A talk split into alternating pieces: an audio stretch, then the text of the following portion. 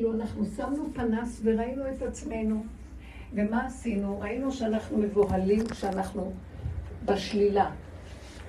ראינו שאנחנו מבוהלים שלא הולך לנו, שאנחנו מבוהלים שאנחנו נופלים או חלילה עושים איזה עבירה או אפילו סרח של איזה עבירה. ראינו שאנחנו מבוהלים מהקיום שלנו ושפטנו ודנו את עצמנו, נכון? כדי לחזור להיות בסדר. זו תפיסת הגלות. אז מה רע בזה? מה, את לא רוצה להיות בסדר? הגאולה אין מוח של בסדר, לא בסדר. אין דבר כזה. זה עץ הדעת טוב ורע. הגאולה היא איך שזה ככה, זה השם. כדי לעבור מבסדר, לא בסדר, ולמיין ולסדר, וכל הזמן לראות את המאוימות שלנו מהנפילה, והמאוימות הכי גדולה מהשלילה, לשלול את החיובי. האדם נורא מבועל ששוללים לו את החיובי שלו. הוא ישר יענה, יצטדק, הוא ישר יתווכח, הוא ידחוף את הביקורת הלאה ממנו, הוא לא יוכל להכיל את זה. נצטרך לעשות מעבר מאוד מאוד גדול, שלא רק שלא לשים לב אפילו אם השני דן ושופט אותנו, גם אנחנו בעצמנו נפסיק לשפוט ולדון את עצמנו. כי המוח הזה שאנחנו משתמשים בו הוא תמיד שופט ודן, ויש לו מעלה במקום של הדעת, כי הוא עוזר לנו, זה כמו מצפן, לראות לאיפה אנחנו הולכים, הוא מסדר לנו. אבל הגאולה היא לא המוח הזה. כדי להגיע לגאולה, אנחנו צריכים הכנה, להשיל את המוח הזה. יבוא מישהו ויבזה אותנו, אנחנו לומדים בדרך שלנו לא לענות. ולהסכים ולהגיד, וואי, אני רואה בעצמי שאני לא יכולה לסבול שמישהו מבקר אותי. ואני אומרת, אבל תתאמני, רק ככה תקבלי, תשלימי, אל תתרגשי, כי זה הצדת לא נותן לי. כי הוא רוצה לסדר את עצמו באיזה מקום ולעשות וי, כדי שיהיה לו הרגשה טובה. אבל זה לא מה שמביא אותנו לגאולה. זה אני חוזר לדמיון של העצמי החיובי הצדיק. מה רע בזה? כי עדיין זה אני הצדיק. וכשאנחנו נפגוש את מציאות הגאולה, לא יהיה אף אחד שיעמוד מול השם והגילוי שלו ויגיד אני צדיק.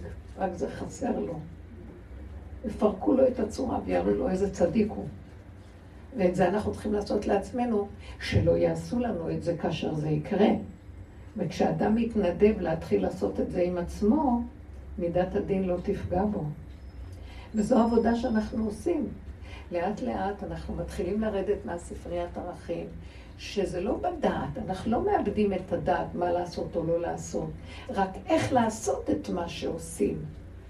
זה כאילו אנחנו לומדים לעשות את זה לא מתוך גאווה, ולא מתוך זה שאנחנו הכי בטוחים בעצמנו, ומי יגיד לנו מה, או חרדה מהשני והשלישי, או ברגשי נחיתות, אלא אנחנו עושים, כי אנחנו, השם ציווה, ואנחנו עושים, משוללים מהרגשים, אנחנו מנסים לשלול את עצמנו מאחיזה רגשית של תדמית עצמית כזו או אחרת. זו עבודה מאוד קשה, כי זאת התרבות שאנחנו חיים בה. האם אתם מבינים מה אני מדברת? אנחנו שנים בעבודה הזאת.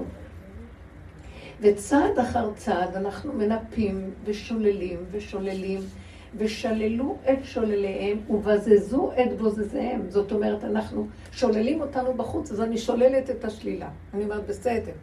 זה בסדר שהוא שולל אותי. השם שלח אותו לעזור לי, להראות לי שאני בעצם באמת כלום. כי פתאום הוא יתגלה ואני אגיד לו, מה הולך פה?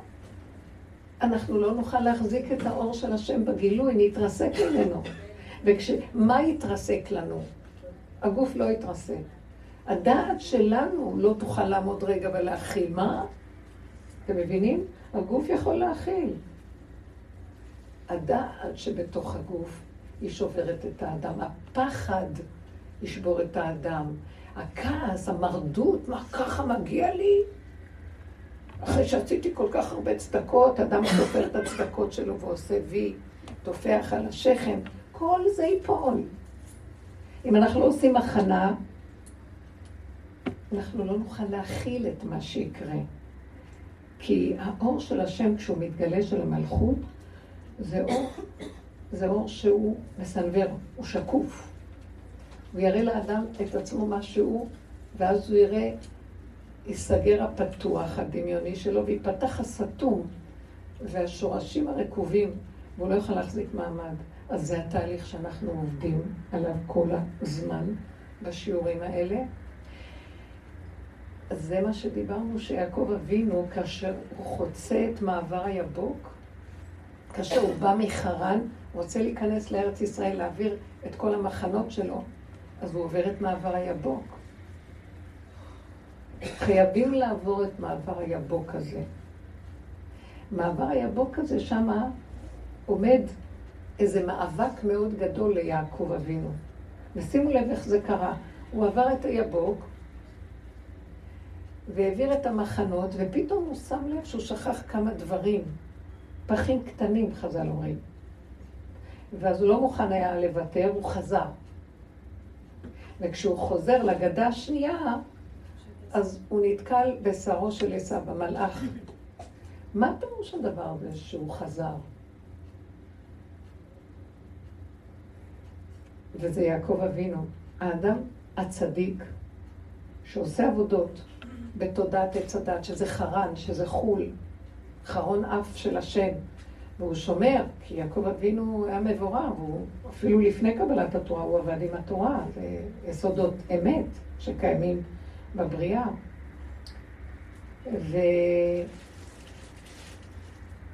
וכאשר הוא נזכר שחסרים לו כמה דברים, זאת אומרת שהוא ראה שהוא לא מספיק ברר את עצמו עד הסוף, שהוא עוד מדומיין על כמה דברים.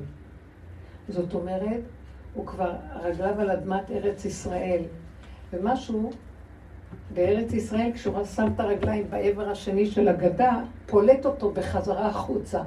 תחזור. יש כמה דברים שאתה עוד לא מספיק נוגע בהם. תחזור. אתה כאן שם רגליים בארץ הגאולה. אני מנסה להביא לכם את הדבר שממנו נבין מה יהיה לקראת הסוף. תחזור. וזה המטלה. אתה חושב שאתה כבר יכול להיכנס לארץ ישראל? שאתה כבר מתאים לגאולה? לא. תחזור אחורה. וכשאתה חוזר, אתה חייב לעשות את הבירור האחרון עם הדמיונות שלך, עם עצמך, שרו של עשיו. אתה גידלת אותו, אתה יצרת אותו. אנחנו יוצרים את שרו של עשיו, אנחנו יוצרים את הפחד. הפחד שלנו משעבד אותנו לעולם. כלומר, כשאני מפחד על הקיום שלי, אז אני סוגד לכסף. מהפחד אני עושה ממנו אלילות. כשאני חלש והשני חזק ומפחיד אותי, אז אני מתחנף לו. אני עושה ממנו גדול עליי, כן? אנחנו כל הזמן מזינים את המערכות סביבנו ועושים מהם אלוהויות בדרגות שונות. לא נוכל להיכנס ככה לגאולה. גם מה שאנחנו עושים בגלות מהרוחניות והשם במרכאות, נצטרך לעבור ברור גדול, להכיר את השם באמת. אנחנו אומרים השם, וכל מילה שנייה, השם, השם, השם, ואנחנו לא מתכוונים להשם באמת. אנחנו אומרים השם, או נפחד שיענישו אותי, או שאני חושב שהוא בכיס שלי כבר, כי אני כזה צדיק גדול, ואין עוד מלבדו, ושגור על הפה שלנו, מה לא? יותר טוב מה שיש שגור, דברים שטויות. אבל בשביל האמת של הסוף, בתכלית של הסוף של הקדושה של גילוי שכינה, אנחנו נראה שאנחנו עובדים את השד ולא את השם. אנחנו מגדילים את הדמיון הרוחני ועובדים אותו כאילו זה השם. ובאמת, באמת, מי שעובד עם התורה באמת, אני אגיד לך את האמת, שבילדותי, כשהיינו גם בשנים היותר מאוחרות. אז לא דיברנו כמעט השם בבית ספר, בבית יעקב. לא דיברנו השם. לא היה כמעט המילה השם. היה ככה. למדנו את התפילות שצריכים להתפלל, למדנו דינים ומה צריך לעשות. לא היה הרבה, לא דיברנו השם. וזה יותר נכון. כי אנחנו לא יודעים מה זה השם, אנחנו יודעים מה זה המצוות שצריכים לקיים, אנחנו יודעים שאנחנו מצווים להתפלל ולעשות כך וכך על פי דין, אנחנו יודעים מה החוק של התורה מבקש מאיתנו, זה, אז תעשה מה שאתה יודע. שמתם לב מה קורה בדורות האחרונים, בדור האחרון, נפרץ הדבר הזה, כולם רוחניים וכולם השם. באמת, יש איזה געגועים לנעלם ולתמיר בנעלם, אבל כל אחד מלביש דמיונות של עצמו בדבר הזה, אתם שמים לב? אולי אתם לא שמים לב. ככה העולם נראה. ואז השם בגלות אומר, הלוואי אותי עזבו ותורתי שמרו, אל תתעסקו איתי, אתם הולכים בדמיונות עליי, לא אתם יודעים מה אני. לא תוכלו להכיל מה אני. בגלות יש הסתרה של השם. אז יש הסתרה, כי התיקונים שנעשים בגלות, אם יהיה אור לא יוכלו לתקן, צריך הסתרה של השם. בחושך עושים תיקונים. כמו שהתינוק בחושך מתרקם שם, בתוך החושך של הרחם. אין שם אור, אני לא יודעת מה עושים עם האולטרסאונד הזה, זה לא הכי טוב לתינוק. לא חשוב. אבל בכל אופן, המקום... זה מראים את התינוק, מראים אותו מורות. כן, הכל יודעים כבר, הכל רואים, הכל זה. יש אור, יש אור בתוך הרחם. יש אור בבטן, אני ראיתי, יש אור. לא, אני ראיתי אור. כן, כתוב שתינוק יושב בבטן אמו, ונר דלוק על ראשו. אז בכל אופן, העולם לא אמור, אם זה בהסתרה, לא אמור שיתגלה, טוב שהסתרה. אז אנחנו באיזשהו מקום לקראת הסוף שמתחיל כבר שביבים של אור, אז האור הזה מבלבל אותנו, כולם מדברים השם, השם, השם. אבל כל אחד מדמיין מהו. ובגלות אומרים לנו, לא טוב הדמיונות, תקיימו מצוות. תקיימו את החוקים של התורה, זה יישר לכם את המידות ואת המציאות, וזה טוב. לשמור לכם. אז זה יותר קונקרטי ואמיתי. לא מרחף, לא דמיוני. המציאות של ברסלב והנפש, שזה הגיע רק בשנים היותר מאוחרות, זה לא היה מצוי במשך הגלויות. פחדו מזה. עכשיו זה נפתח, הכל נפתח, אבל בני אדם גם נמצאים בהרבה דמיון. אנחנו הסתכלנו שגם בתוך הנפש שלנו, ששמנו עליה פנס, ראינו כמה היא מדומיינת. והגענו למקום שגם את הנפש בסוף פרקנו. הנפש זה הדמים שבאדם, זה המידות, זה ההתרגשות, ההרגש של הדבר. זה לא המוח האנליטי שמגדיר, זה הפרשנות והמשמעות וההבנות וההשגות וחתימות של הרגשים בתוך זה. וזה מטרף את הבני אדם. אני מרגיש, אני חש. כל אחד שואלים אותו, מה אתה מרגיש? עלה, שגים את הבני אדם. באמת זה בור בלי תחתית נפש, לחולי נפש. גם יש מה שנקרא חולי רוח, שזה יותר מדי דעת והבנות והשגות ויותר מדי ריחוף, זה גם חולי רוח. אלה זה גבול. דעת זה טוב. מה זה דעת? יש לך נתון, זהו, כמו איזו אינפורמציה, דעת. מה זה נפש? שזה הרגע שאתה מקבל מכת חיות בהגדרה של השכל כדי לפעול, כי המחשבה מביאה לידי פעולה. אז צריך גם חשק לפעול, נכון? אז זה נותן מכת חשק לפעולה, הרגש קטן. או מה נהיה שמה? אני כן אעשה, אני לא אעשה אולי, מה יצא לי, לא יצא לי כמה. כל הבלבולים האלה, והבני אדם תקועים, וזה הופך להיות חולי נפש. ובדרך הזאת הגענו למקום שאנחנו חצינו את כל המהלך הזה, ואמרנו, אתה רואה את הכוס? זה מה שנשאר, כוס. תברך. אני לא יודע מה זה השם. הוא ציווה לברך, אני מברך. מנפים את כל המותרות, וחוזרים לבסיס הפשוט. מה החוק של התורה אומר לי? נקודה. בלי יותר מדי. אנחנו מכינים את הקרקע לפרק את ההבלי הבלים, הכל הבל שמסביב למוחות ולהרגשים שלנו. עד שבסוף אנחנו נוגעים בגבול. הנה הגעתי לקצה שלנו. הגבול שלנו. ובגבול שלנו אנחנו כבר מדולדלים, אין לנו כוח. מרגישים את ה... אנחנו מרגישים, יש לנו קרבה לאמת. אם מישהו שואל אותי, מה שלומך? ואיתו אני אתחיל לבלום, מה, תראה, מה לא היה, כן היה ככה, אני אשקר. אני רגע, מושבית אומרת, מה את חייבת עכשיו לקשקש דיבורים?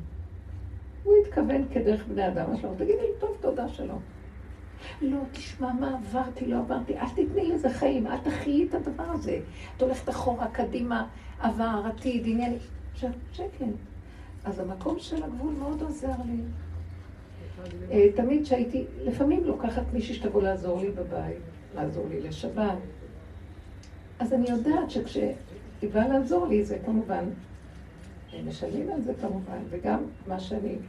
אז הייתי תמיד איתה, ועוזרת לה, ומדברת איתה תוך כדי לעשות חסד, ואולי יש לה מצוקה, אולי היא צריכה עזרה, ואז אני גם, ובקיצור הייתי מסתבכת. היא באה לעזור לי, ובסוף אני עוזרת לה, והיא אחר כך הולכת, ואני נשארת עם המון עבודה, והיום אני מסתכלת ואומרת, הנה המפתחות,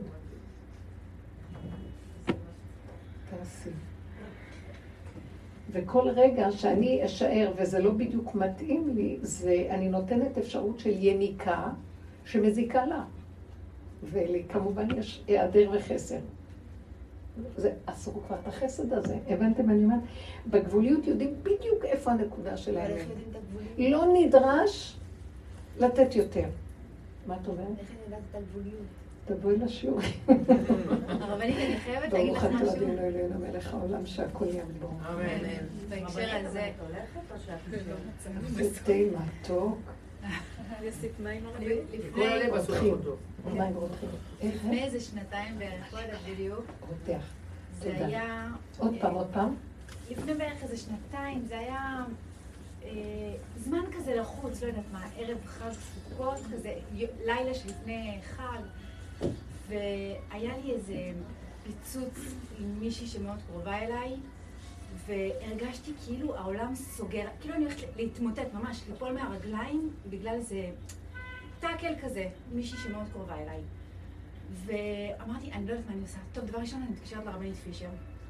ואז אני התקשרתי אלייך, ואני לא יודעת אם זה היה באמת, או שכמו שאת אוהבת לעשות לנו פה, להגיד לנו שאת יודעת לנפנף כל מיני קרציות. אמרת לי, רגע, אני לא שומעת, אני לא יכולה, מי זאת, מה, מו, מי, לא יודעת, משהו כזה. ואז הבנתי כאילו שזה לא, כנראה לא הזמן, או לא יודעת מה. אמרתי, טוב, לא משנה, הרבנית, בסדר, אני אסתדר, תודה. ואז נהיתקתי, ואז עוד יותר התחלתי בשטף של דמעות שלא, לא ידעתי כבר כאילו מאיפה יבוא לי הישועה, לא ידעתי מה יהיה איתי, איך אני אתמודד עם המשבר הזה.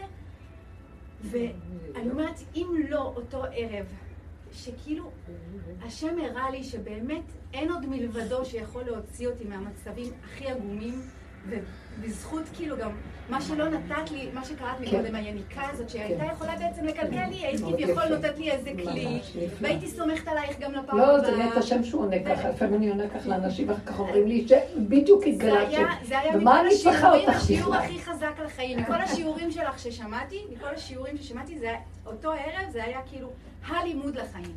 איזה מותק, שראית את הנקודה. אתם מבינים, בואו נתייחס רגע למה שהיא אומרת, בואי תשאלי שוב, איך יודעים איפה הגבול? אני אגיד לכם מה אני, שאין לי אפשרות אחרת, הבנת? אם יש לי עוד איזו אפשרות, במוח או משהו, אז זה לא גבול. הגבול זה שאת רואה את הקיר ואין מוצא, זה נקרא גבול. אבל אם המוח אומר לך אולי ככה, אבל ואם ופן ונלך ונבוא ונעשה ויש עוד אפשרות כזאת, אז זה לא גבול. זאת אומרת, המוח חייב להגיע, להוריד אותו לקיר. הקנטים. כאילו אני לוקחת סיטואציה כמו שנתת, שמגיעה אלייך מישהי שעוזרת לך בזה. איך את יודעת שכרגע זה לא... זה לא חסד לעשות את זה.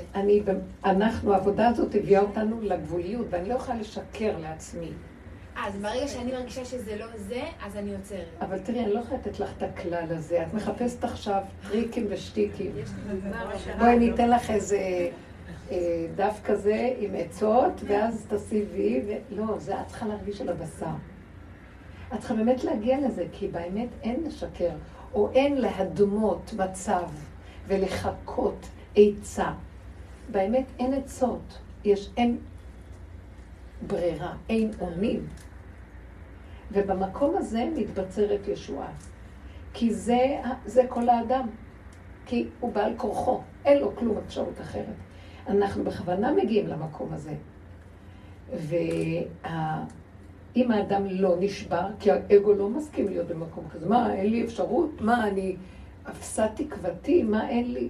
אפסה תקוותי, אין לי אפשרות. איפה שנגמר מוח האדם, מתחיל המוח של השם להתגלות. אבל כל עוד האדם עוד נשען על מוחו ויכולתו, והבנתו והשגתו, ותדמיתו וכוחותיו ומה לא, אז השם אומר, אני ממתין.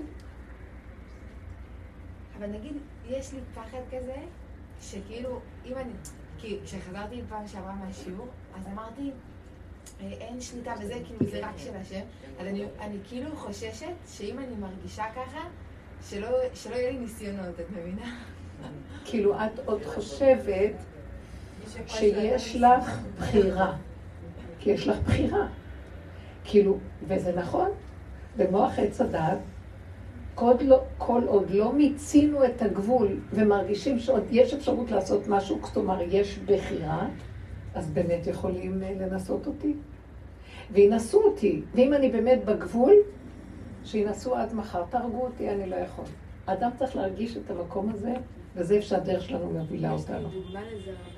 היום נולדים כבר, הדור הבא שנולד, הדורות הם כל כך גבולים, הם לא בכלל מתבשים להגיד, לא יודע, לא יכול, אני לא. אין בכלל מוסר שם, וגם אין שם איזה חרטה או מצפון. כאילו? כאילו אין מוח. אין מוח. מאוד יפה. אני סבורה שהמחשבים האלה, או המכשירים האלה, הם יומקים את המוח של האדם. זו עזרה מאוד גדולה מאת השם שהוא שלח את המכשירים האלה בעולם לכל מיני. ושאין להם את חוק התורה, או גם שיש להם, אבל בכל אופן שהם מבולבלים במוח הרבה, והוא יונק מהם את המוח. עד שהם נהיים, שמתם לב איך אנשים גלמים. וזה עוזר לעולם להגיע לריק הזה, אבל הם עובדים דרך זה, הם לא עובדים אפילו. ואנחנו מנצלים את הבחירה לעשות קניין במקום הזה. שזה כל האדם בעבודתו, בבחירתו, להגיע לאין אונים, להגיע למקום של אין בחירה. הוא מביא את עצמו לאין בחירה. לקבלה והשלמה של העין שלו.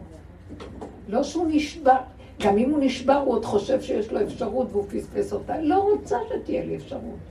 אנחנו צריכים לתמוך במקום של יסוד העין. וצריך לזה תפיסה חזקה מאוד. של עינונים, של אמת והשלמה וקבלה. כן. אני חושבת שאמרנו יכולתי להגיע כעת עם דלקת רעב. אז הייתי בבית, והבת שלי אחרי לידה הייתה אצלי, והיא הייתה צריכה ללכת לחתונה. הייתה צריכה לשמור על שתי הקטנים, כאילו בין השבועיים. ובעלה הייתה צריכה ללכת לשול, אני הייתה צריכה להישאר לבד, איתם. אז היה לי מאוד מאוד קשה, ואמרתי לו, בואו לא למה אני עושה מצב כזה. אז הבת שאומרת לי, אמא, אני צריכה ללכת לחתונה. אמרתי לה, בסדר. אז החתן שלי אומר לי, אני צריך ללכת לשיעור. אמרתי לו, ואני צריכה ללכת לרבנית פישר. אז הבת שלי אומרת לי, איך את רוצה ללכת? אבל בקושי שאתה לא, אמרתי, אני אלך במונית עד לשם, אני אעלה כמה מדרגות, אני אנוח כמה מדרגות, עד שאני אגיע למעלה, אמרתי לה. אז היא הלכה, היא ובעלה ראית אותה שהלכתי ובעלה מהצד, ואז דיברו שם על דעת מהמסור, אז הוא חוזר, הוא אומר לי, אפשר לראות אותה במחשב, ביוטיוב, ואז אמרתי לו, כן, אפשר לראות אותה. אז הוא לקח הערה שם על בן פישר, הוציא ויזה מהכיס, שם וזה, פתאום הראה לי, הנה, את עכשיו שמעת את הרבן פישר, הרבן שלי, ואנחנו יכולים ללכת. אמרתי לו, בסדר. אז אני אחר כך הרמתי כאן לבורלם, ואמרתי לו, בורלם, אתה רואה?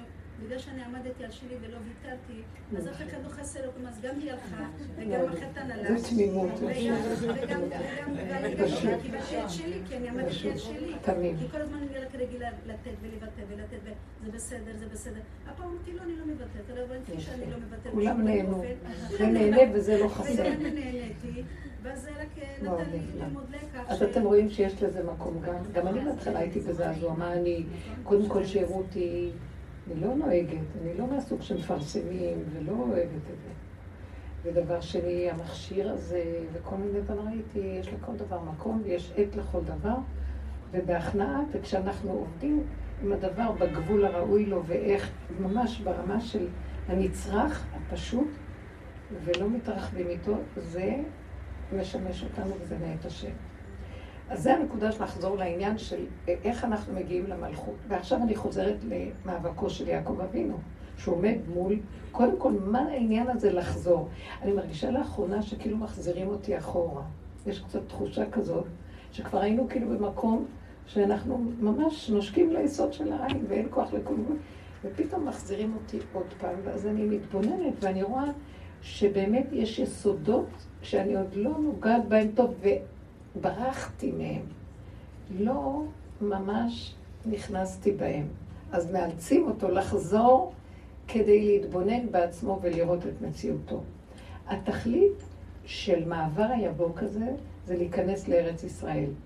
לארץ ישראל נכנסים אליה. עכשיו, הוא עבר את המאבק הזה. מה זה שהוא עמד מול המלאך? אני בסיפורים של התורה זה דבר שזה סיפור, זה סיפור ואת מגשימה אותו, יש מלאך ויש יעקב והם נאבקים. במקום של פנימיות הדבר, זה שהבן אדם מסתכל, הוא נאבק עם איזה יסוד בתוך עצמו שהוא ברא את המציאות הזאת שלה, הוא יצר אותה תוצאה מצורת החיים שלו והיא משתלטת עליו. ויש איזו נקודה שיכריחו אותו לעמוד מול עצמו ולהיאבק עם המקום הזה.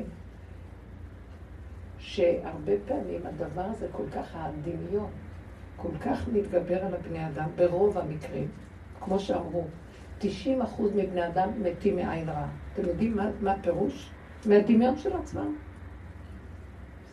הדמיון, יש לו צרות עין, הוא מסתכל על אדם וגומר עליו, הוא מסתכל על השני, הוא גומר עליו.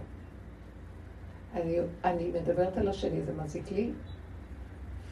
אז המקום הזה שהבן אדם העמיד עולם כזה שבעצם כולנו, המערכות שלנו מסביבנו, אנחנו העמדנו אותם והם מכות בנו ואנחנו כועסים. כועסים על הילד, למה הוא עושה ככה? אבל אם אני אסתכל על הילד, אני רואה, אבל אני גרמתי. כי אני גרמתי לילד, אני פינקתי מדי, או לא חייתי את הגבול הנכון איתו כשהוא היה בזמנים מסוימים. אני זוכרת שהתחילו להגיע נכדים, תינוקות, ואז הייתי אומרת לקלתי או לבן שלי, תעזבו אותה, תעזבו את התינוק שלו, כי נתתם לו הולך או נתתם לו... למה אתם כל הזמן שמים לב לכל תנועה, לכל... כי הוא קטן, כי הוא צריך עזרה, כי הוא זה... אני, מהצד, אני ראיתי. התינוק הוא כמו דף חלק. יש לו צרכים מסוימים. ואחרי שהוא קיבל מה שהוא צריך, הוא קולט שההורה לא רגוע, בודק אותו. זה החרדה של ההורה, או זה הרצון להרעיף, להעניק יותר ממה שצריך, מה שנקרא, או להעניק יותר. אז התינוק מתחיל כבר להגדיל את הכלים שלו לצרוך את התשומת לב. כי קודם הוא לא היה צריך אותה, אבל כל דבר קטן. אז הוא קולט את האנרגיה, הוא ממש, ואז הכלים שלו מתחבק, אז הוא בוכה יותר, אז הוא צורך יותר, ואז זה גלגל שאי אפשר לצאת ממנו. וכך גדלים בהרבה דברים. שילד רוצה משהו, וההורה מאוד תשוש, אז הוא נותן לו רק שישתוק מעליו. ואחר כך הילד הזה רגיל, שנותנים לו מה שהוא רוצה, גם שזה בכלל מצרח ולוחם. וכל דבר, כל המערכות הן כאלה. החרדה של אדם מהשני, שיוצרת מצב של התקרבנות, אז זה מקרבן, כי נתנו לו שטח פנוי, של קורבן, מישהו מתקרבן, אז מישהו אחר יקרבן, כי יצרנו את המצב הזה. וככה שימו לב לדואליות של העולם, ומה, מי השם בכל זה? ולכל העניין הזה יש את יום הכיפורים, שיש יום אחד בשנה שנותנים לנו, תסתכלו על עצמכם, אתם יצרתם את כל הבלגן שלכם, אבל השמים אנחנו, ועל זה אנחנו מתבדים לפני השם. אז אנחנו בעבודה הזאת כל הזמן ראינו את הדבר הזה, והסכמנו, והסכמנו, והסכמנו. המאבק האחרון של יעקב אבינו היה להסכים, שבעצם מה שעומד מולו, הפחד שלו מעשיו, החרדה מגיל קטן, והבריחה שלו, זה חלישות שלו. זה חלישות שלו. עשיו גדול, חזק, ואילו הוא חלש ובורח מפה, בורח מפה, מתחמן אותו מהצדדים, כדי לא לעמוד מולו.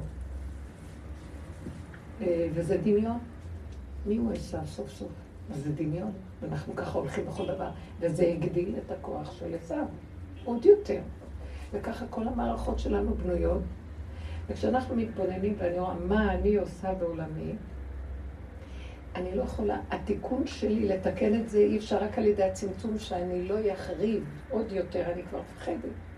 אני כבר מפחדת לבוא בעימותים עם אנשים, עם מצבים, בגלל שאני כבר מכירה את התפעים שלי ואני יודעת שזה, וגם אם אני רוצה, זה כבר קורה ואין לי שליטה. אז אני מתוודה לפני השם ומבקשת רחמים. עד שאנחנו מגיעים למקום של צמצום מאוד גדול, משלימים עם המציאות של עצמנו ומפחדים שזה לא יצא החוצה התפעים.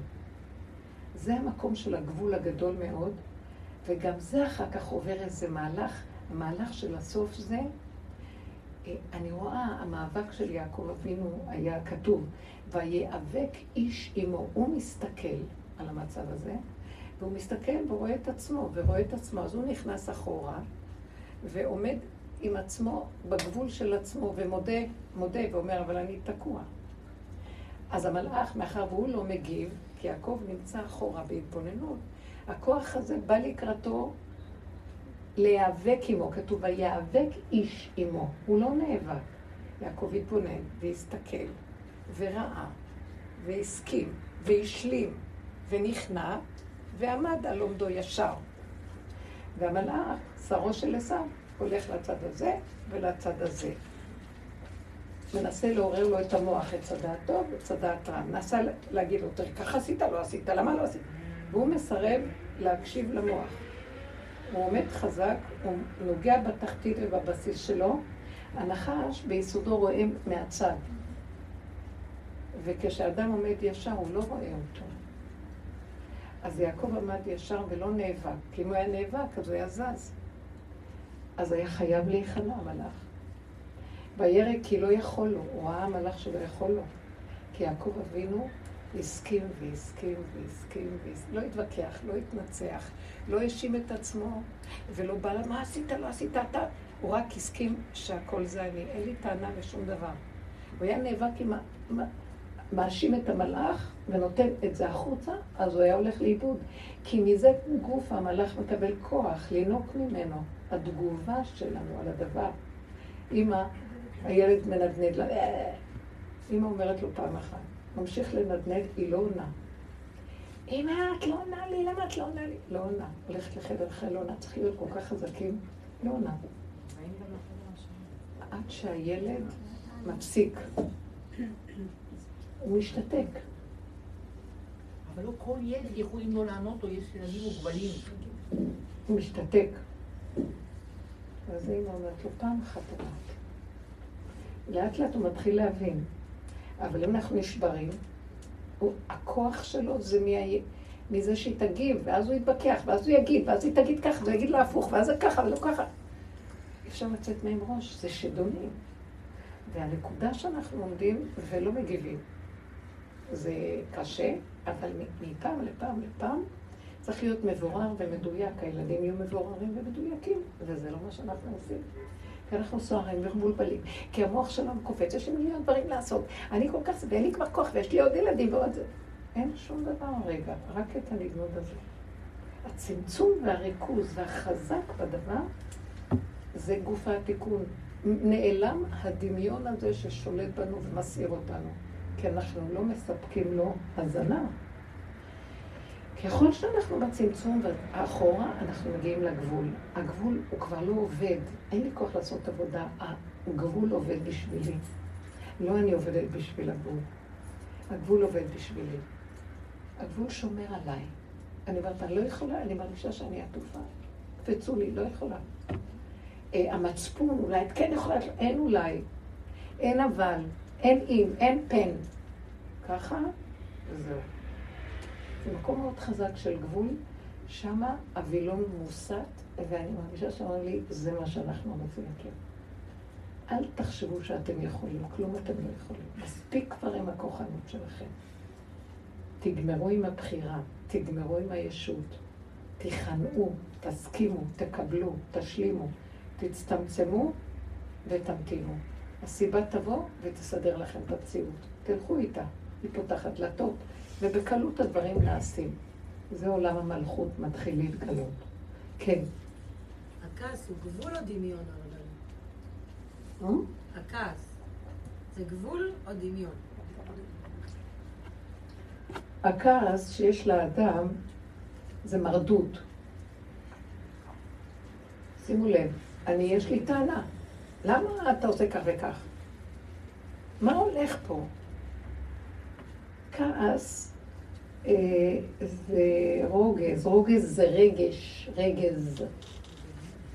הרגש הזה, אני מתרגש, אני רוצה להשתיק את הרגש.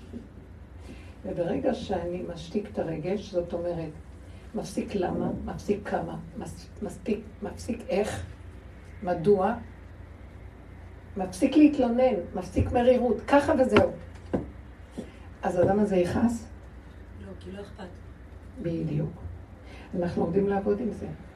יש רגע של כעס, גם לי זה קורה. עכשיו, אני אומרת, כאילו מחזירים אותנו אחורה, עברתי איזה דבר, הרגשתי שאני, למה? ואז לרגע אמרתי, תזהרי, לא להתלונן, לא לשאול למה, ככה וזהו. אז מה אני אעשה? מה שצריך לעשות לפי השכל הישר, מה אומר? תעשי ככה, אז תעשי ככה, זהו, שלום. למה? כמה? מה מגיע לי? איך זה קרה לי? מה רוצים ממני? אין שאלות כאלה יותר. שמעתם? זה דמיונות. מי אמר מה רוצים ממך? מצליח, טוב, לא הולך, תעשי אותם. נפל משהו, למה נפל לי? תרימי. ככה. הבנתם? המוח של האדם שואל יותר מדי. והוא, יש לו המון אפשרויות והשגות, והוא יודע הכל. וזה מכאיב לו, וזה מביא לו כעס ורוגז, מוסיף דעת, מוסיף מחור. הוא לא יודע איך. הוא לא יכול להכיל את הדברים שהוא חושב. הוא לא יכול להכיל, והוא חושב שהוא יכול. לא להכיל, לא לדעת, לא להבין. המלכות לא סובלת את המקום הזה. יש רגע, תתכוונן לרגע, ויש עוד רגע. וזהו, אל תעשה אחד, עוד אחד, עוד אחד, עוד אחד. נהיה גדול עליי. קטן, מצומצם, התחדשות נקודתי שלו, זה השפה של המלכות. אנחנו בעולם של הגלות רוחניים, השם, הוא יגיע, זה. אתה מקשקש במוח. שמת אותו שם, האמת שהוא לא קיים שם ככה כמו שאתה חושב, זה הדמיון שלך, שהולך למעלה, למטה, אני, אתה, הוא, הם, רשות הרבים, גם את השם שלו הוא עשה ככה. אבל השם לא מחשבותיי מחשבותיכם. אתם יודעים מה זה השם באמת בגילוי של המלכות? הטבע פשוט, הדופק, הנשימה. אתה אוכל, הלעיסה, זרימת הדם, הצמח, מאיפה הוא צומח, מאיפה העץ, מאיפה הציפור הלכה, הבריאה, הטבע של הבריאה. השמיים מספרים כבוד כאלו מעשי אדם, נגיד הרקיע, יום ליום יביע עומר ולילה ללילה יחווה דעת. אין עומר ואין דברים בלי נשמע קולה. זאת אומרת, כמה אנחנו מדברים, כמה זה? מאיפה אנחנו יודעים מה יש בעבר לשמיים, שמי השמיים? אנחנו יודעים מה פה. אז למה אנחנו לא עובדים את השם פה? מטפסים, זה הגלות. התרחקנו מעל אדמתנו, גלינו מארצנו, גלינו מארציות, מהאדמה, ואנחנו בשמיים עם ידיעות והבנות והשגות וספריות, וכל אחד יודע ומלהגים. אין קץ, אומר קהלת, עשות ספרים והרבות להג הרבה. תרום להם להגים. שקט, במלכות אין דבר כזה שמתגלה עכשיו במלכות ארץ ישראל. שימו לב מה זה ארץ ישראל. בגלות, כמה דעת, דור דעה הם היו במדבר. דור דעה. לא היה דור יותר גדול מדור דעה במדבר. נכנסו לארץ ישראל.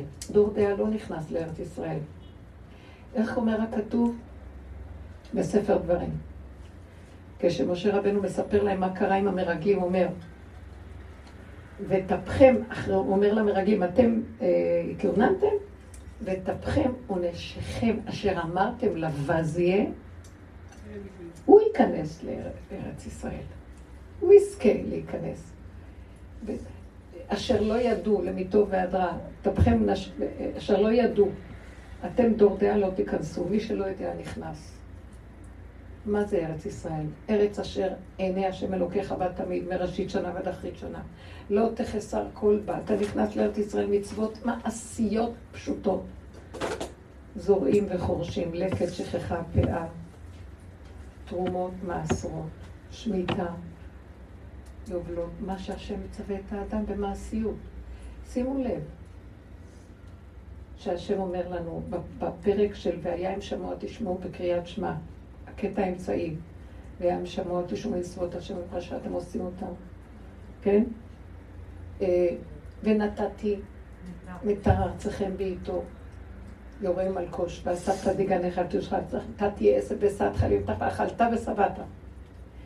בהרבה מקומות פרשת בחוקותיי, אם בחוקותיי תלכו מצוותיי תשמעו, ונתתי גשמכם בעיתם, וישיג יורה את מלכות, ובדאיש ישיג את זרה בציר וכן הלאה. ושכבתם ואין מחריד. מה אומר לנו השם? נורא ארצי פה. ארצי, פשוט, שפע, ברכה, שמחה, ביטחון, נחת, רגיעות, אין חרדה, אין מאמץ, אין עמל, אין יגיע, עד אליך בכבוד הכל מגיע. תאכל, תשתה, תהנה ותחיה. ארץ ישראל, ארץ השכינה. למה אנחנו מרחפים? מה זה? הוא אומר, מה, זה כל מה שרוצים לתת לנו אם נשמור את המצוות? גם תשכחו מעולם הבא. די לעשות מצוות בשביל עולם הבא. מאיפה אנחנו יודעים? אנחנו יודעים מה עכשיו פה. זה אמת. שם השכינה נמצאת. כל השאר זה ספקולציה, אילוזיה, זה רוחניות, זה מעוף, זה דמיונות. רגע אחד של הגבול הרבנית זה עולם. אני אומרת לכם, הגבול מביא אותנו למקום הזה. תקשיבו, אתם יודעים מה זה ארץ ישראל וגאולה? פשטות. עולם כמנהגו נוהג, ואין את המצוקה של המוח. למה? כמה? איך? אולי? אבל אם, פן, ספק, כאבים, צער, שמה, יותר טוב משם, בוא נלך לשם, נלך. אין לה ללכת. פה, כאן, עכשיו. איך שזה ככה? תתחילו להבין, אבל אתם חושבים שתבוא הגאולה, אנשים ימותו ברגע. מה, ככה? מה זה? מה שהתכוונו? צריך להכין את עצמנו לזה. כן, אני בעבודה הזאת, אחרי כל האיסורים של החיים וזה, רגע של שלווה זה גאולה בשבילי, לא מחפשת גאולה יותר גדולה. שלווה. אין לי כעס, אין לי רוגז, אין לי מחמין, אין לי צער, אני לא דנה, לא שופטת, המוח לא נוחש אותי ועוקץ אותי עם המרירות שלו ועם הביקורת והשופטנות. זה לא גאולה? מה אנחנו עושים בשבת? אוכלים ושותים ויושנים ואוכלים עוד פעם ישנים ושותים, ועוד פעם, 3 פעמים. מה, זה השבת? כן. לא דואגים, אסור לדאוג. כיף. אפילו לבקש בקשות אסור. לא, יש דברים שמותר לבקש, הוא בא טעימה. מעדנים ומטעמים, סלב וברבורים ודגים. אני אגיד לכם את האמת, אנחנו מדומיינים כמו משוגעים. זה לא טוב. אז בואו נתיישר, בואו נהיה פשוטים. ואתם יודעים, הסוף שהדמיון נופל, מה מתגלה? שהשם לא רוצה מאיתנו כלום. שבו, תאכלו, תהנו. אתה גם לא צריך לרוץ לעשות חסד. כי אף אחד לא יזדקק זה לזה, כי יהיה גילוי השם ולא יחסר לאף אחד כלום. גם אם אתה רוצה לעשות משהו למישהו, הוא עד אליך יגיע והכל יסתדר, אתה צריך להתאמץ. שימו לב איך נראה עכשיו. בוא נרוץ נעשה בדברים גדולים, ונקים מוסדות גדולים, ונעשה זה, ועל הדרך גונבים, ויש לחץ, וכועסים זה על זה, ויש אחר כך כל מיני נפילות וכל... שקט, מי צריך אתכם? עשיתם יותר מדי רעש בעולם. צילחתם אותי מעולמי. אני לא נמצא איתכם. לקראת הסוף אני לא אוותר לכם. זה היה בגלות. זהו, מספיק. אז בואו אליי, שובו אליי. ושבת עד השם אלוקיך, שבו עד הגבול, שם נמצא השם. בגבול נמצא השם. הגבול הזה הוא מאוד חשוב. זה יהיה גם משהו מאוד יפה ופשוט. ש...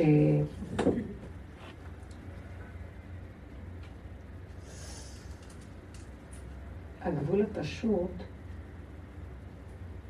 אני אגיד לכם את האמת, לא נדבר בשפה שלנו, לא נשאל שאלות, לא נחפש שום דבר, לא נרוץ לאף מקום.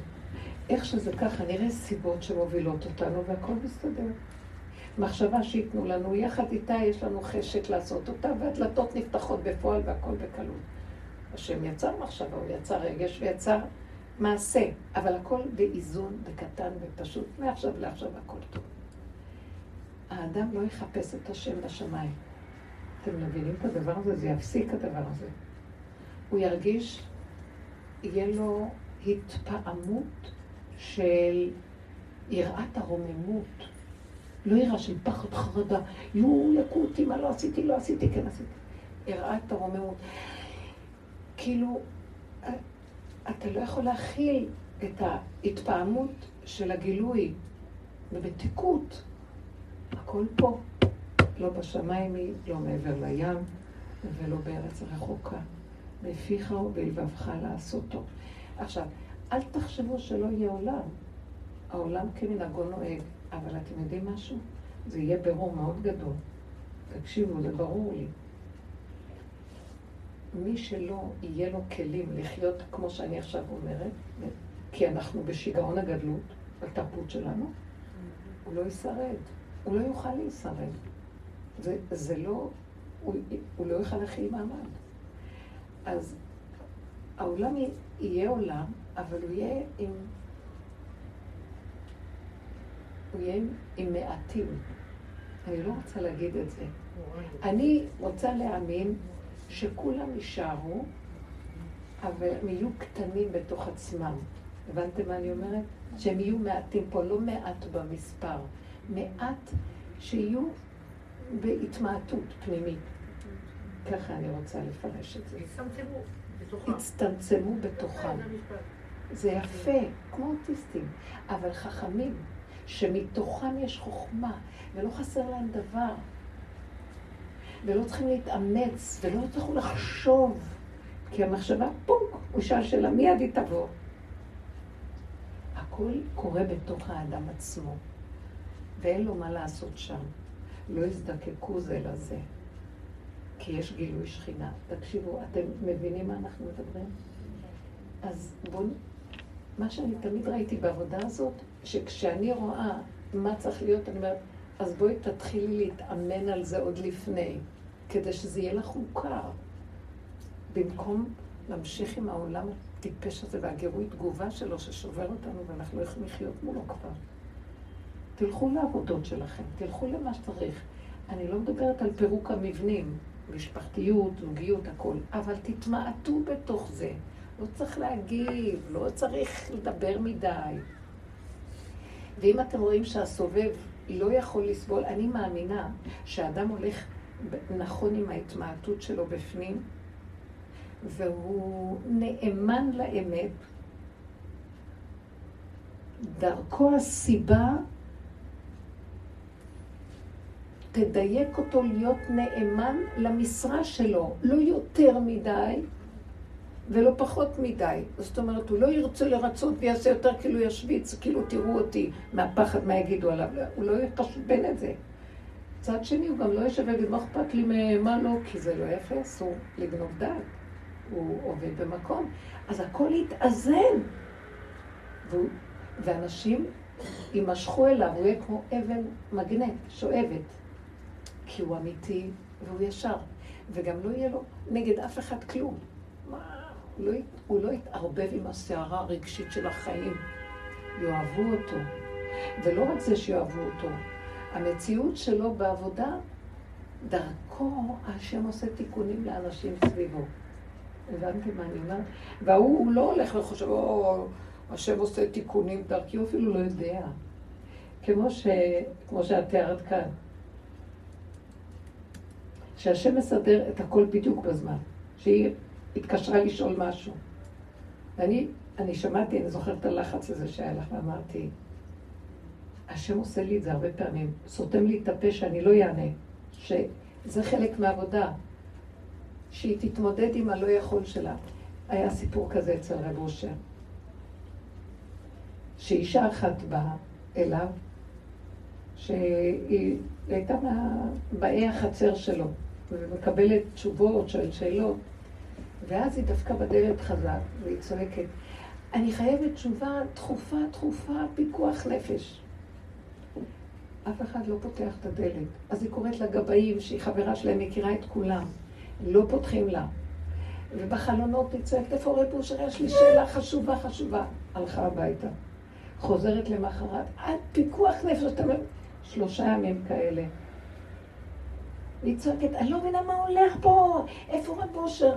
בסוף היא עומדת בפתח וצועקת, יאללה רב אושר, מי צריך אותך בכלל? היא מה עשתה עליי? מה אתה חושב שאני עמוד כאן עוד? לא צריך, מה אין השם? כך היא עזבה, היא רק יוצאת, רב אושר פתח את הדלת, אמר, זה רציתי לשמוע. שמעתם?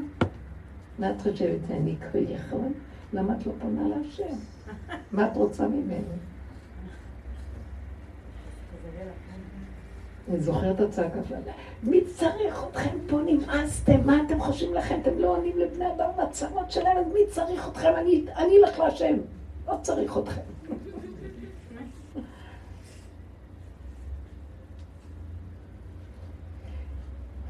אז זה לקראת הסוף המקום שהשם כאילו רוצה להגיד לנו, כבר לא תרותו לאף אחד.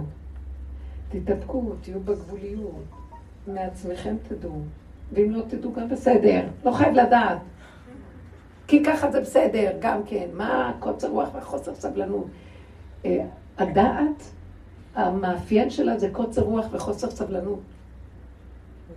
ראש האמונה, רב אושר היה אומר, זה הסבלנות. זה מראה שיש לבן אדם. יכול לסבל את המצב ולהיכנע ולהגיד, אני לא יודע מה, כי ככה וזהו. פתאום הווילון זז, השם לא את זה רציתי לשמוע. אתם מבינים? אנחנו נכנסים לעידן אחר. תגידו, היינו יכולים מהמקום שהתחלנו להגיע לזה כבר? אם לא כל הדרך, וואי, איזה עבודה עשינו. באמת, אנחנו הורדנו, כשהתחילה הקורונה, כולם ידעו שהקורונה באה בגלל העבודה שעשינו, זה ברור. זה צמצום, אחר צמצום, שאפשרה לאור של העין לגלות את פניו. אז למה הוא נעלם ולא בא כבר הגאולה אז? כי מרחמים על העולם ומבקשים, אתם רואים? עכשיו נותנים לכם פסק זמן, לעבוד על עצמכם עוד קצת, שבבחירה תקבלו את זה. שתוכלו להגיע לזה בבחירתכם. איזה דבר גדול זה. איזה רחמן השם על הנשמות שלו. הוא בתוכנו, הוא מרחם על עצמו, מה תתחשב? הוא בתוכנו. הגלות שלו, השכינה שלו בתוכנו. אנחנו צריכים להקים אותה. אין עליה, אין על השכינה הקדושה. עכשיו היא קמה מלמטה. וכשהיא קמה מלמטה, תקשיבו, לא יהיה ערך לשום דבר בספריות כמו שיש לנו. לא יהיה ערך לממון, לא יהיה ערך לכוח, לא יהיה ערך לחניפות וכל הדברים שאנחנו מתנהלים על ידיהם. הכל יהיה בסדר. כי הערך הראשי שמזיז את כל הערכים נמצא בתוכנו. זה לא מהאני, האגו שלי העצמי, אם הדמיון שלו יזיז ויסדר את הערכים. שכינה בתוכנו, כל רגע, היא הערך הכי חשוב שמספק לכל הערכים. כאילו יקום איך קוראים לזה? יקום מה יקום? האנרגיה עצמה. יש לזה שם, לא? יקום הליבה של האנרגיה. לא צריך להביא כל מיני דברים מהצד להפעיל את העניין. הבסיס עצמו. ממנו פועל הכל. הוא יפעיל את הכל לבד. ולא האדם יצטרך לזכור ולחשוב ולחשב ולהתנסות וליפול ולקום ולהגיע ולא להגיע. שקט. אנחנו נפעל ואנחנו נעשה דברים. והיום כבר אנחנו שם, אם טיפה יש לי איזה מצוקה ולחץ, אני אומרת, תפסיקי. זו עבודה זרה כבר. לא רוצה. לא ככה. לא במסכנות תאכל בלחם. עד אליך הכל בכבוד יגיע. אתם מבינים את המקום הזה? אנחנו, היום זה מצב של המוח הזה נפסק, ואנחנו מקימים את המלכות, והמלכות פורצת לנו גדר, שהוא לא על פי דעת אפילו. כי מלך פורץ גדר, והוא עושה דברים שאף אחד לא יכול היה להעיז לעשות. ואין מוחין בידו. כי הוא בא מהמוח, מהשכל של הפוך, של השכינה, של האנרגיה, של נחל נובע מקור חוכמה, של יסוד היסודות, לא של הספיחים והקורי הקווי של הצדד.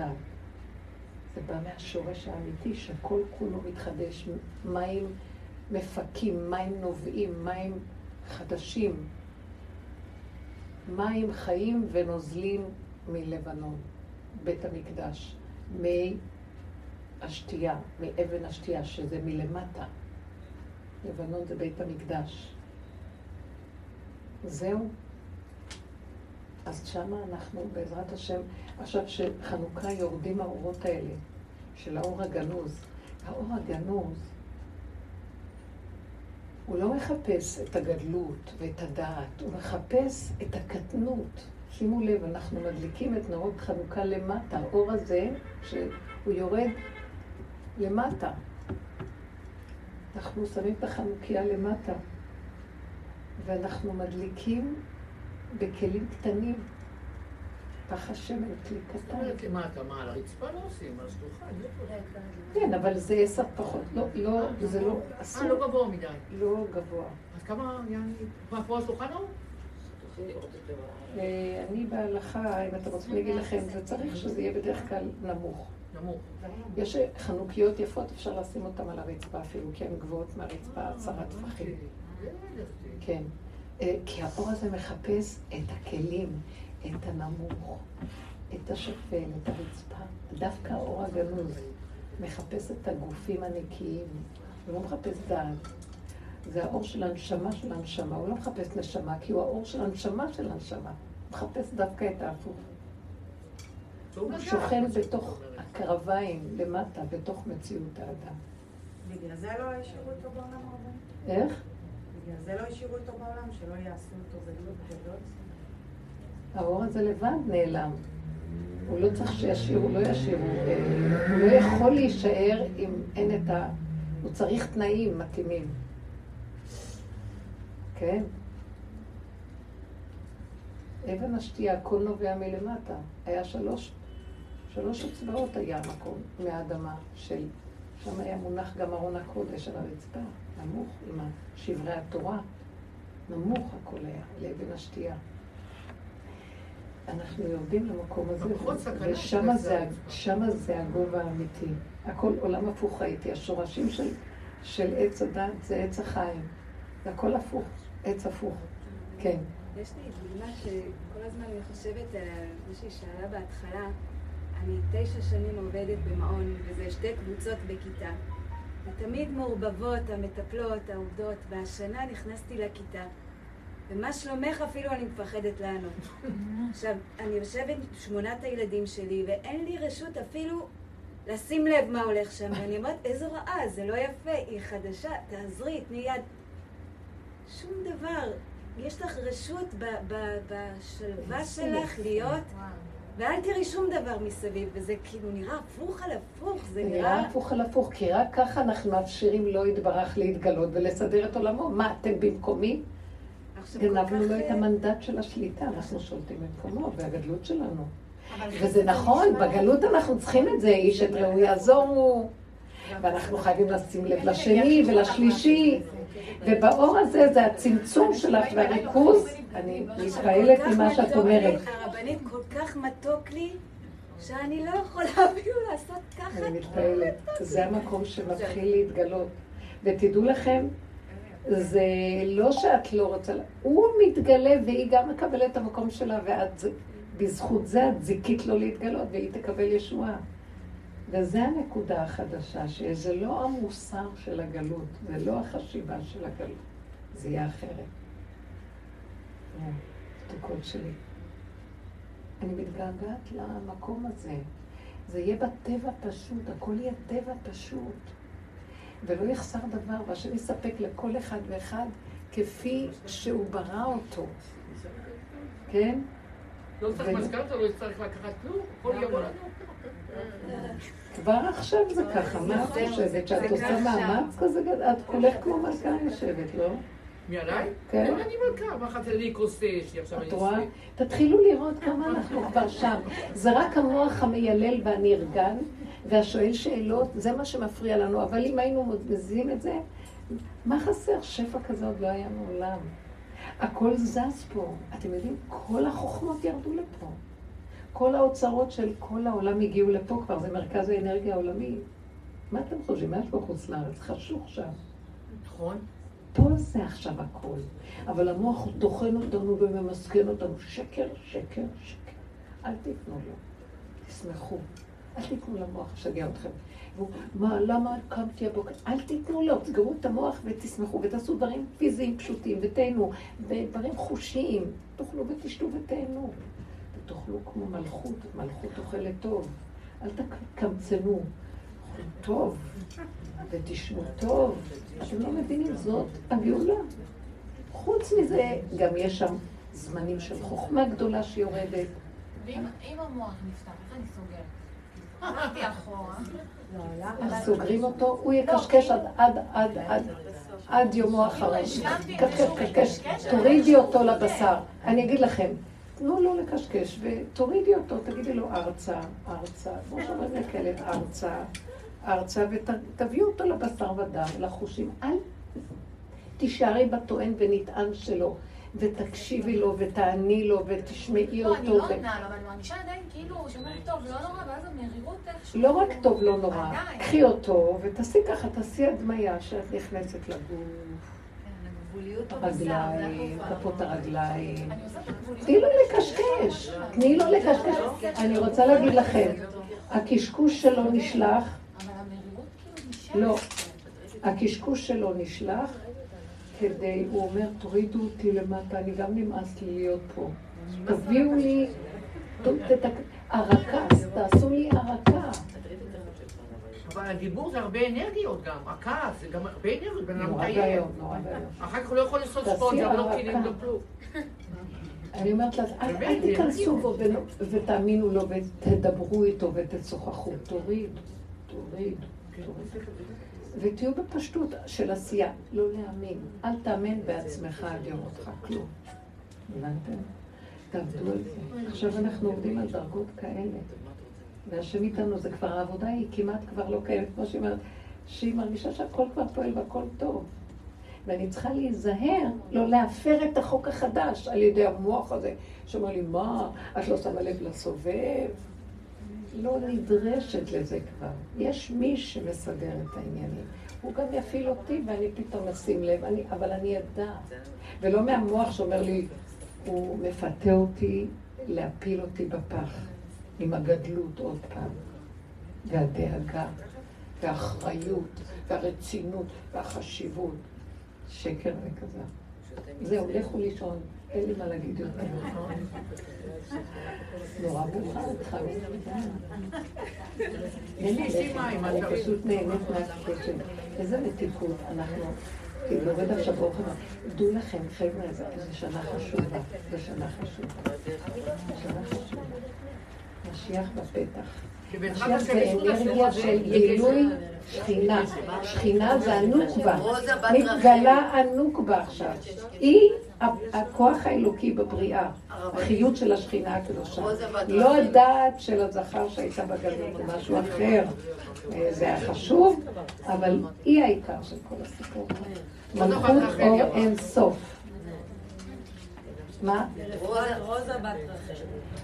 אמא שלה רוזה בת רחל, חברה יקרה שלנו רחל, אז אמא שלה שיהיה לה רפואה, שתקום מחוליה ותצא מהמקרות בעזרת השם. תמסרו לרחל שאנחנו איתה ושתתחזק ושהשם איתה. ונקבל ישועות. עכשיו התחילו להיות ישועות פשוטות, נקיות, עד אלינו בכבוד. תודה, תודה יקרות שלי. מרפואת כלל ישראל, מרפואת כלל ישראל.